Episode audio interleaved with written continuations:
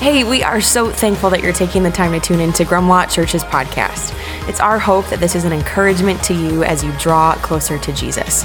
If you'd like to find out more about all things Grumlaw or for more info on our in person gatherings, you can check us out at grumlaw.com. Now lean in. We're expectant for how God is going to use this time to speak to you today. To all of you who were not invited to the Cottage of the Lake, I wish you a very, very good morning. Uh, seriously, uh, we are so glad that all of you decided to join us here today, especially if, if you are new around here. Uh, we don't take it for granted that you decided to give us a shot. Uh, and I would love to issue you a challenge and an invitation to come back for at least three straight weeks. And the reason we say that uh, is every single week is unique, every week uh, has some differences to it. And, we just think it's going to take at least a couple of weeks for you to really get an accurate feel of, of what we are all about here. And I'm pretty bullish on the point that if you come back for three straight weeks, the Holy Spirit, God will will start grabbing your attention in such a way that you're like, I, I think I want to go back to that thing. So so keep moving closer to God. He promises us this, and He will move closer to you. We hope that you'll take us up on that challenge and come back for three straight weeks. Uh, y'all are catching us right now in the middle of a nine part series titled Upside Down, uh, where we're spending the majority of the summer walking through eight statements that Jesus makes right at the beginning of what is his longest and most famous recorded sermon. Uh, it's been dubbed the Sermon on the Mount. Uh, those eight statements have traditionally come to be referred to as the Beatitudes. Now, Beatitude is a term that I highly doubt any of you have ever used in any conversation, but because y'all are such smart people who pay such close attention to these messages, you know, in its most literal form, we would translate this term as blessedness. Uh, there's actually a divine implication with this word beatitude. That, that is, you can't experience that this type of unwarranted favor that Jesus is describing with, without God. That this blessedness is underscored by the grace of God in the life of the Jesus follower. That this blessedness is reserved for those who earnestly seek God and don't merely believe Jesus, but again, actually follow him. No amount of human striving or achieving will, will, ever get you there. It's a gift from God Himself. As we've noted, it's, it's a glimpse into the divine, what, what life was supposed to be like before sin started wreaking havoc on, on you and all the people around you. So, as upside down as these statements appear in comparison to what the world would advocate for, they're, they're actually right side up in the kingdom of God. If you haven't been here for the entirety of this series, and let's be honest, most of you haven't been with all of our summer vacations and traveling, and that's okay. You can get yourself caught up at grumlaw.com slash messages, uh, or you can find us under Grumlaw Church wherever it is that you grab your podcast. Now, uh, if you're watching today, in, in, particular, you didn't tune in for last week, July 2nd, when we were online on, only, uh, I'm begging you, please go back and listen to that message. Uh, as it always seems to go on those holiday weekends, I feel like God gives me some of my favorite messages uh, that that I, have ever written before on those holiday weekends. I'm like, we're not even going to be in person. So again, make sure you go back and listen to those. And, and let me actually really quick re- return to something uh, that we really drove home in part one of this series. Uh, asking all of you to catch up on, on, the content of this series isn't being motivated by our desire to, to get more listens and likes. Uh, I've all actually but begged all of you to use this summer to invest in your relationship with Jesus like never before. Uh, unfortunately, in our Western world, the summer is usually a time where Christians sort of like annually drift from the church and, and subsequently their relationship with God. So we've challenged all of you to, to pre decide to not let that happen. We challenge y'all to, to, pick up one of these Matthew scripture journals and, and prioritize that daily time with Jesus. Begin to journal if, if you've never done that before and, and allow the Holy Spirit to lead in that way. Make these Sunday mornings a priority where we gather together to, to learn and, and worship. And if you happen to be out of town, and by the way, we're not shaming or admonishing anyone for that. It's important to rest, to get away with family and friends, but, but be sure to at least listen to the message to receive that spiritual encouragement, to receive that teaching, and, and frankly, stay plugged in with, with where we're at as, as a church. And maybe you're watching right now and you already feel like, well, I've kind of been drifting this summer. It's not too late to correct course. We're only like a little bit into the month of July. God isn't mad at you. He just wants to be close to you. More than anything else, he just wants a relationship with you. So, so use today as an opportunity to realign and, and reprioritize. Now, today, as we move on to this fifth beatitude, uh, we're going to be hitting on a subject that, that all of us, so, something that we all want, and, and in some cases, even demand from others, but yet we're, we're often reluctant to generously distribute this to the people around us. We, in fact, have all had moments in our lives where, where we actually demand this from God. And, and this applies even to those of you who aren't even sure if God exists, while we simultaneously withhold it from other people. Even at times using it, think about this, using it as a bargaining chip with God, the God that in your mind may or may not exist, but you're desperate. So you're assuming that if God is out there, he might be willing to listen to you in your moment of desperation. We'll use it as a bargaining chip with God if he will indeed bail us out. Well, let me give us an example to better explain what I mean, and I'm confident that this will resonate with just about every single one of us. Uh, it's a scenario where um, you have been pulled over by the police, right?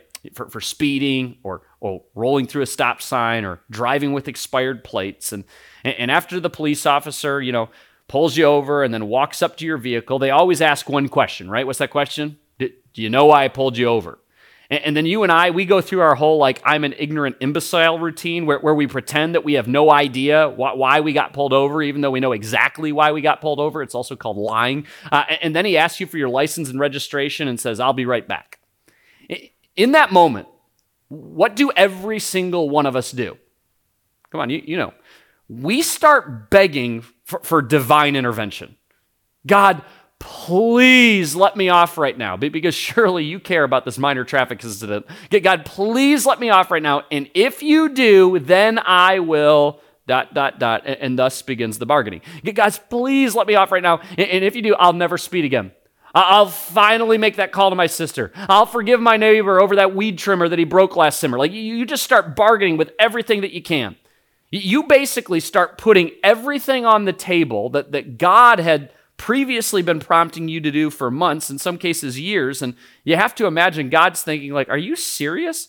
All it took was you being threatened with a $200 speeding ticket. And just like that, y'all human beings are easier to motivate than originally anticipated. But, but, but here's what we overlook in these moments of desperation in, our desperate pleas with God. And this is going to sound dramatic on the surface, but I, I promise it's true. We attempt to reverse the, the cosmic order of mercy.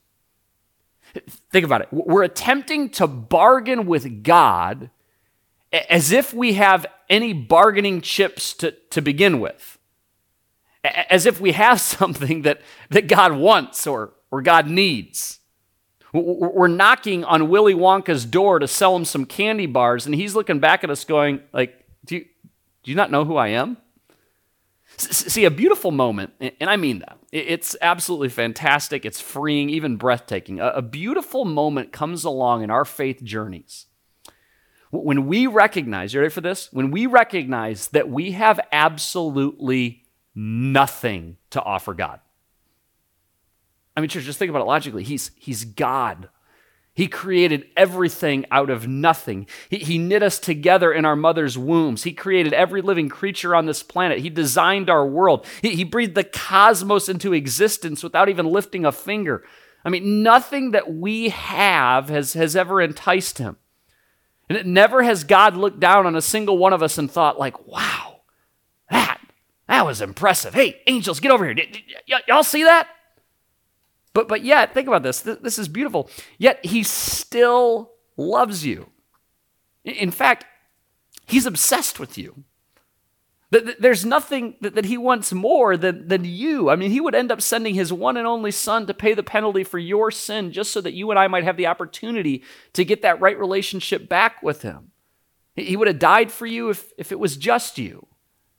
It's an incredibly sobering, it's a humbling, it is a freeing realization.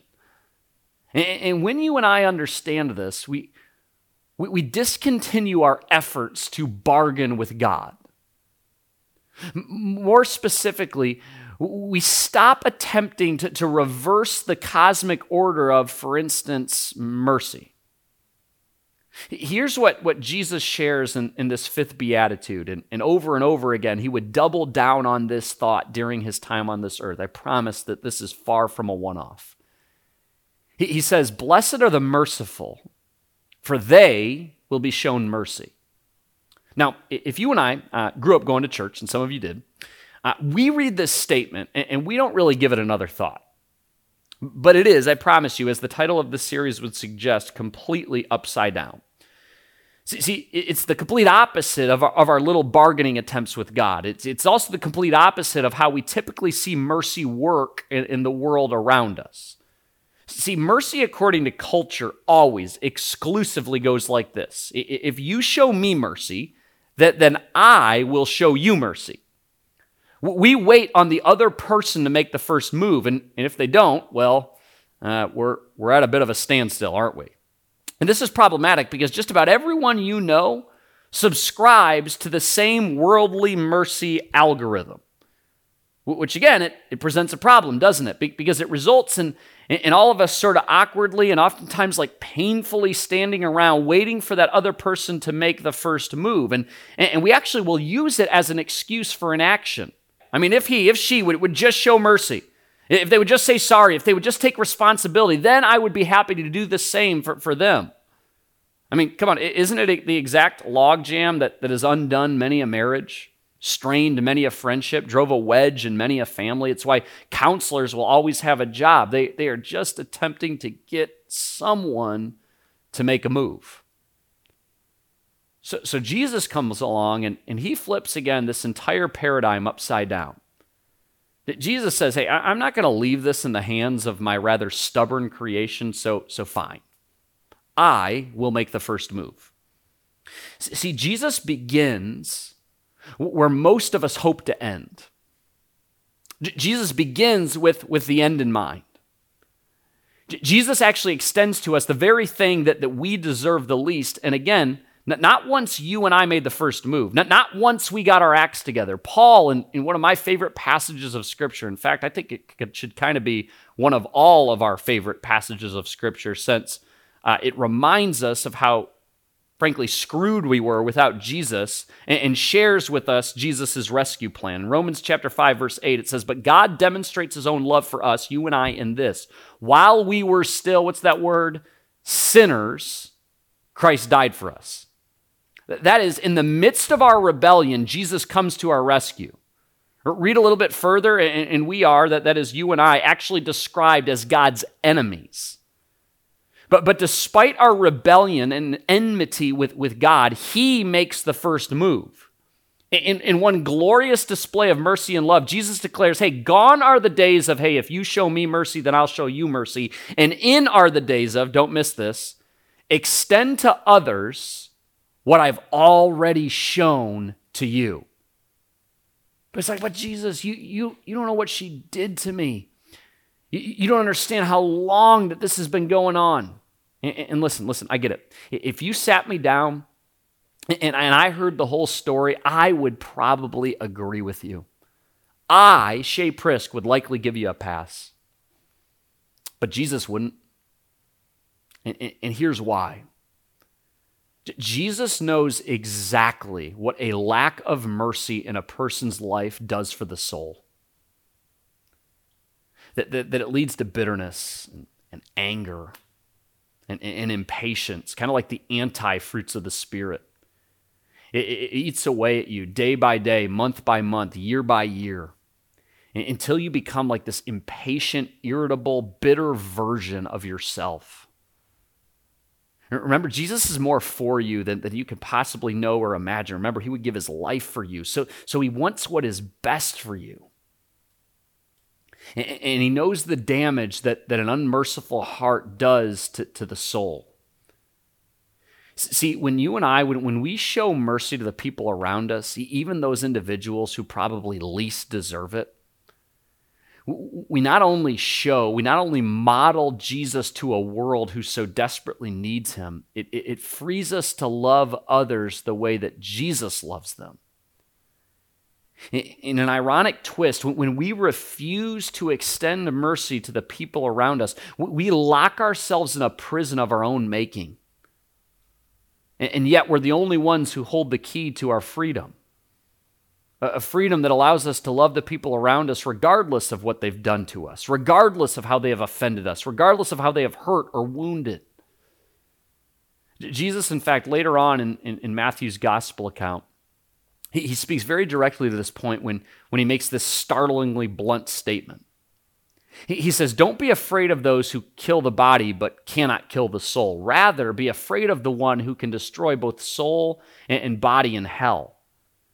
And when Jesus says body here, not, not only is he referring to our little physical bodies, but, but also our limited amount of time on this earth as a whole, all, all that we experience during our time on this earth. Jesus is saying, stop obsessing over what others have done to you, how you've been offended, your social status, your health, and instead focus on God and what He has already done for you. He who, oh, by the way, holds your body and soul in the palm of His hand. In other words, church, if I can just put this very plainly, get obsessive about following Jesus. Don't be a, a, mere believer. I mean, as we mention all the time around here, how hard is it to believe in a guy who successfully predicted his own death and resurrection? No, no, no. Be a follower. And whether you've thought about it in these terms or not, central, foundational to following Jesus is following his lead in the mercy department. I mean, after all, is there any virtue that better models what Jesus did on the cross for us than, than extending mercy to the people around us? And, in particular, those who, who least deserve it? Remember, Jesus would die for you while you were still a what? A sinner. At the center of our faith is a guy who was voluntarily but brutally tortured, beaten, and nailed to a cross, covered in his own blood and the saliva of other men all so that you and I might have the opportunity to, to, to get that right standing back, so, so that we might have extended to us that, that which we deserve the, the least mercy. So, so come on, when we think about it through that lens, is it any wonder that Jesus would utter these words, Blessed are the merciful, for they will be shown mercy? And, I want to remind us that, that that original audience, as we noted in part one, they had no idea what was coming. I mean, this would have certainly sounded virtuous, even righteous, but, but still the opposite of, of everything that everyone had ever been shown or, or ever known. But, but you and I, we, we know better. But because we know just how far G- Jesus would take this. So we can sort of tweak this, this statement based off of what Jesus has now modeled for us on the cross. Blessed are the merciful, for, for they've already been shown mercy. Come on, based on what Jesus has already done for you, you better be quick to extend this to others. When we reflect on any wrongdoing committed against us or the people we care about, in light of what Jesus has already done for each of us on the cross, how could we possibly think of withholding mercy? To, withhold mercy as followers of Jesus, it, makes us what? Come on, this word pops up all over the gospel account. To, to withhold mercy as followers of Jesus, it makes us hypocrites, right? And Jesus is telling us that don't allow yourself to become the kind of person that you admonish, that you loathe, that you despise, that you roll your eyes at. To, to, to, return to that thought from the beginning of the message, be the kind of person that you want others to be to you. Don't, don't be a mercy hoarder, a person who only offers it if, if it's been offered to you. That, that's pagan thinking. That's worldly, I have no knowledge of Christ thinking. That is what hypocrites do. And, instead, as a church, let, let's get obsessive about following Jesus. After all, we're not just believers, we are followers. He isn't merely our Savior, He is our Lord. And, and as our Lord, we, we submit to His design, we submit to His plan. We discontinue attempting to reverse the cosmic order of things, and, and we instead trust that God has our best interest in mind. I mean, after all, He did willingly exchange His one and only Son for, for our sin. Let us be a people who, who extend to others what God through Christ has, has already extended to us. Now, as, as I wrap this up, I, I want to point out one last detail that, that some of you smart people surely have noticed that I, I kind of breezed right on past. I, I haven't avoided it. it, it, just sort of was saved here for the end. I, I wanted to say what was most uncomfortable till the end. Let's take a look at that beatitude one more time. Blessed are the merciful, for they will be shown mercy. Go, ahead and read that one more time for yourself. Blessed are the merciful, for they will be shown mercy. Doesn't doesn't it kind of seem? I mean, it's, hard to miss. Doesn't kind of feel like Jesus is saying, "Hey, if if you don't show mercy to the people around you, that, that is your fellow image bearers, don't expect to find it with me." But come on, let's just assume that Jesus couldn't have possibly meant that. I mean, he's Jesus, and that doesn't sound like a very nice Jesus-y thing to say, right? So, so let's just kind of move on past that thought that that it can't be what was originally intended. It must be like a translation error. But, but the problem is, is we go to the very next chapter, smack dab in the middle of the Sermon on the Mount, and Jesus says something even more direct, almost meeting our suspicions head on. It's like he's saying, hey, just in case you were quick to dismiss the implications of what I said at the beginning in that whole Beatitude section, let me just kind of clear the air real quick. In Matthew chapter 6, verses 14 and 15, Jesus says, again, middle of the Sermon on the Mount, he, he says, For if you forgive other people when they sin against you, your heavenly Father will also forgive you. Well, that's good news. But he says, But if you do not forgive others their sins, your Father will not forgive your sins. And it's like, wait, what? It's like, well, Jesus, like, what, what exactly did, did you mean by that? And it's like, I don't, I don't know how I could have made that any clearer or, or said it any plainer. And, and some of y'all, you're, you're like literally scrambling for your Bibles right now. It's like, does it actually say that? Like, yeah. But, but come on, let's just kind of think about this logically for a moment. To, to, the original audience, that they sort of get a pass as, as they were surely flummoxed by the bluntness of, the, of this statement. But, but Jesus made this statement with the not so distant future in mind. Jesus can make a statement like this with a completely straight face because he, like all of us actually, he knew what lay ahead. Jesus knew what, what was about to take place on the cross to, to, all of us with the benefit of knowing how this ends, understanding just how far Jesus would take this, a, a more appropriate interpretation for our modern ears might read After what I, Jesus, have done for you, would you dare withhold mercy from the people around you? Don't play stupid with God. You know exactly how far Jesus would take this. Do unto others exactly as God through Christ has already done unto you. Extend to others the very thing that he has already extended to you. Jesus says, Follow me right on into my upside down kingdom. And as it would turn out, you'll be released from that prison of your own making. You'll experience a freedom that you didn't even know existed, a freedom to love like Christ. When you do for others what he has already done for you, you will be blessed beyond measure.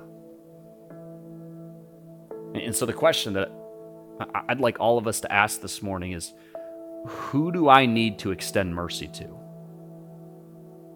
Uh, understanding full well that, that they might not do the same for you.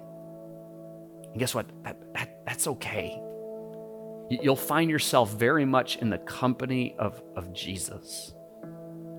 The, the, the Savior who died for us while we were still sinners.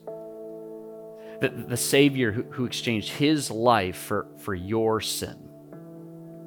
Knowing full well that most of us would, would still turn our backs to him. Who do I need to, to extend mercy to?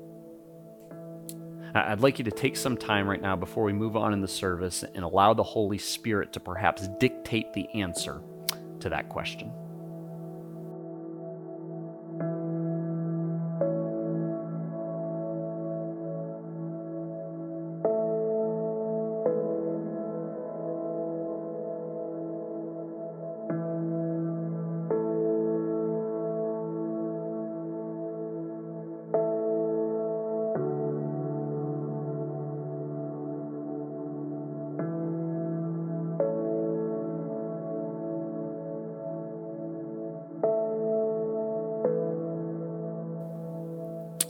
God, we thank you that you are a God of mercy.